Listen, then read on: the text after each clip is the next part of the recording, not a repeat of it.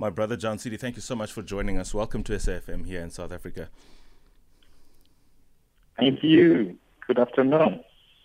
Let's talk about what's happening now in Chad, this latest declaration of it being a nation that is in a food crisis. I mean, we all know Chad is an LCD, least developed countries. I mean, LDC, least one of the least developed countries, and in the food security barometer, out of 116 countries, it ranked a lowly 113. So best believe when Chad says they've got a problem with food security what essentially they are saying, and this is one of the statistics coming through, is that a third of their population are hungry and in need of food now. Unpack this for us in UNWFP language, please. Uh, right.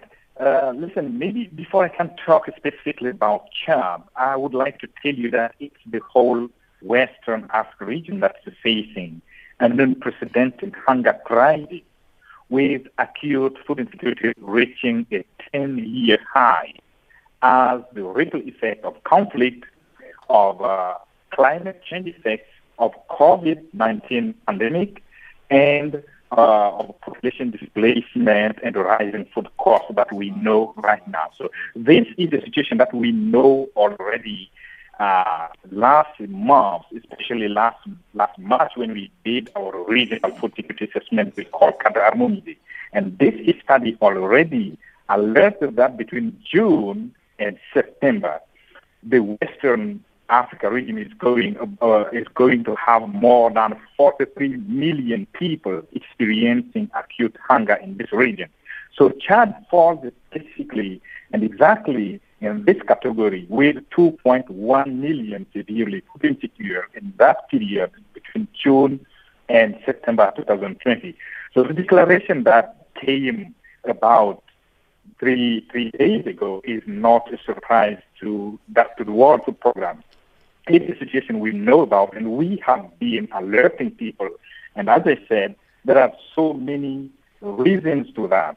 The first, you may know that Chad currently hosts uh, a huge number of, uh, uh, of, of, refugees, more than uh, more than half a million refugees from Sudan, from Nigeria, from Central African Republic, and from Cameroon, and with close to 400,000 people internally displaced by conflict around the, the Lake Chad region. So all these factors combined together make food insecurity really vulnerable affecting people, preventing them from bringing the much needed food on the table for the children. Let's juxtapose what you have said, what we are talking about, to the fact that your sister organization, the UN Environment Program for Food Waste Index, its most recent report for 2021 says 17%, give or take, of global food production may go, or in fact goes to waste. 17%. Now, contextualize what that 17% of food that simply goes from the earth or from the production line back into our waste and back into the environmental ecosystem, untouched by humans for their consumption, what it could do, for instance, to the statistics about which we are talking this evening. Um, sorry, I, well, line was not quite good, but if you're talking about food waste, which um, I, I hear in the very beginning of, uh, of, of, your question, yeah, food waste is an issue, and this is one of the topics we've been working on, uh, working with individuals, working with communities, and helping them, sensitizing them to understand and to contribute to reducing food waste because, as I said, uh, in the in Western Africa region only, we have more than 40 million people uh, who cannot uh, provide food for, for themselves. See, at the same time, other people are wasting food, then this is really an issue that everyone uh, needs to work on to make sure that we do not break uh, food waste contributes also to breaking the food systems that contribute to improving people's food security around the world especially in Africa where we need it uh, even more. So it's very important for all of us to work on preventing, on protecting our food systems and reducing food waste to make sure that no one goes to bed on an empty stomach. Certainly, Mr. Djaounsede Madjiangar, Regional Head of Communications, Advocacy and Marketing at the World Food Programme of the United Nations, focusing on West Africa, giving us an account of exactly the issues that we are talking about and the numbers worth. Numbers are not just numbers in this instance, the numbers we're talking about are people, me and you, who are said to be severely food insecure. These people are hungry, do not know when their next meal is coming from. The entry point of this conversation is Chad, but we can even literally just take it down to the home level. When last did you throw food out of your fridge? When last was food spoiled? Cooked, prepared, you had it the one day, you had it the day after that, but because you were sick and tired of three meals in a row, you just didn't eat that food. That is what essentially we are engaging here and juxtapose your experience and your engagement and behavior with food against the many people on the same continent who have no guarantee when their next meal is. After the break, we're taking your calls, please. Johannesburg 714 2006. WhatsApp voice notes 0614 104 107. Please now don't leave me out to hang and dry. Nzinga is still here please participate. if not for me, then for her. After the break, she's going to lead the conversation as we move it. Songezo Mapete on SAFM. Live in Zinga. I'm joined. I'm joining Songezo Mabeke for a few more minutes as part of the extended Tuesday takeover. We are talking about the global focus on food, food security, rather, as a humanitarian crisis in Africa. And then we're also going to be speaking a little bit later on to a community leader from SBK Leadership Academy, which empowers youth in the greater Pretoria area to reach their fullest potential with fun, interactive, and transformational fit sessions. So that's what's coming up on SFM a little bit later on, Songezo. Fantastic, Nzinga. Thank you so much. Now, Djaounsede, you are on the line, I take it, because we just had to change the line. Are you there? Okay, Djaounsede is not there. Let, us have a conversation sure. between ourselves and Zinga because I think, um, without getting too technical about this conversation, I think we can always migrate it back to the home. The fact that I, I don't believe there isn't anybody listening to us now who doesn't have an experience of wasting food. Yeah. And even in a country that South Africa is, if you drive your car just here in Johannesburg, every set of robots you get to, there will be somebody there. Yes it's a fact. It's just something yes. now we're no longer surprised by. And this is just this dichotomous relationship we have between our resources and their distribution, such that a lot mm. of people, look, I'm reluctant to say majority, but I mean, either way, it is a significant number mm. of South Africans mm. who go to bed hungry. Yes. How do we engage this question, even at this very micro country level? Sure, that's a difficult one. And obviously, I'm not an expert. Sure, but sure. I would say the way that I always think about things, I think if you live in South Africa, um, you must do more than what is expected of you in order to try and help people around you. And that's not a cheesy, like, uh, you know, hippie thing. But you cannot live in a country, like you're saying, where you drive past people at almost every robot and you just live for yourself and your immediate family and your friends. So you need to think about how also to give, and if you we're talking about food waste, to give, but also to give people with dignity, right? So you're not going to give someone your half-eaten sandwich. I mean, you can because they're hungry, but think about ways of packaging food in a way that you can still give it to somebody and and it has dignity instead of you know giving people food that's rotten or half eaten or whatever and that's i think an excellent point that dignity point yeah no it's it's important because you can't i mean even when you're in need there must be something that still says to dignity. you you're a person it's inherent you know absolutely. it's not are you you know people say beggars can't be choosers for sure but it's nice to receive help uh, without feeling there's a way in which it happens and i'm wondering yeah. what south africans at home are thinking in relation to this topic. Unfortunately, yeah. we are unable to cross over to our guest, and no surprises really for those of you who were tuned in a little earlier on the line. Really was not at all that great. So we still seem to be struggling to get through. So. Mm. Do what you guys do best for Nzinga then. Johannesburg 714 2006. Please give us a call. Share your experiences with us. I mean, 65% of the world's arable land is on the continent which in a few years from now will have to feed the majority of those 9 billion people on the con- mm. in the world now we're sitting at over 8 billion people so the growth of the world, essentially, from what you said, from the African Development Bank's leader, is that it is hinged on the successes of the continent. And and here's the critical point that you did raise, and I'm wondering if whether anybody else at home has a view on this. How we integrated how we integrate our development. Like for instance COVID, you were right. Hmm. You, you, COVID it presents as a health question, Yeah. no doubt. But absolutely it brings in social development, it brings in ICT communications, it brings Yes. in questions of social development in the mix. So you cannot attend to COVID 19 by simply focusing your resources on the Department of Health. The South African experience, by most accounts, has been good as opposed to not good.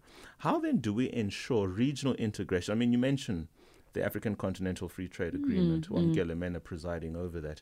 The value of that agreement is really how it integrates African Yes. economies. Yes. So we will, be the largest market um, Yes. when we pull off the Africa Continental Free Trade Area. And it means that also, as Africans living on the continent, we are going to make more money. Our GDP, our collective GDP is going to increase. We will have more money. Goods will be cheaper because they're flowing between us. We're not going to be paying uh, import taxes and all of, well, as much uh, tariffs. And we are going to be, I mean, it's not kumbaya uh, completely, but regional integration, like you're saying, making sure that continents, countries rather, on the continent are speaking to each other and ensuring that there's a better quality of life for citizens, which comes back to, I mean, you can take it from anything. We were talking about food waste a little bit earlier on, food insecurity. As South Africa, I mean, we were hearing that, I don't know how many million, 45 million people? Mm, 44. 44, 43 million people are facing hunger in the region. Um, we may not have that food insecurity now, but when, what we're seeing is with that war in Ukraine, which people think, oh, it's so far, it doesn't concern me. Look at our oil prices, look at our petrol prices, um, look at our wheat And prices still going up. look at and sugar producers today were saying that you know what actually the sugar producers in Europe because we're struggling to get gas because of this war in Ukraine we may not be able to produce sugar at all over the next few months that was one of the biggest um, producers of sugar in the European Union right so all these things are going to affect us Absolutely. um, and it's a demand and supply question ultimately. Yeah, I mean, I don't, I don't really know. where I'm going with this point, No, but no, no. everything you've raised a good affects point. everything affects each other, and from uh, from a small level, like you were speaking about, from how we manage food waste in our home, to to larger levels, everything is kind of integrated. And lastly, we also can't, no matter how giving we are, no matter how we don't waste food and all of that, we can't fix large structural problems like a war, like um, not not proper agro processing, like not taking advantage of agricultural systems. We can't fix that by giving people food or not wasting food. So we need, need all parts of the things need to be working because you can try and do your small and patch ups, but it's You've a good raised a good point, and I appreciate that. Um, where I'm taking it, if you don't know where it was going, is the fact that what is happening in the world has a direct consequence to what happens in South Africa. One, because Yes. we are part of the global economic system. We can't contract out of it simply because of the convenience of or inconvenience of war. And the fact that Ukraine and Russia among themselves account for 30% of global wheat production, that has got fundamental impact on the continent. Oil, for instance, what is happening there increases the price for everybody. And the mm. knock on effect in the greater value chain, by the time any of these products come to South Africa, they manifest in these high oil mm. prices.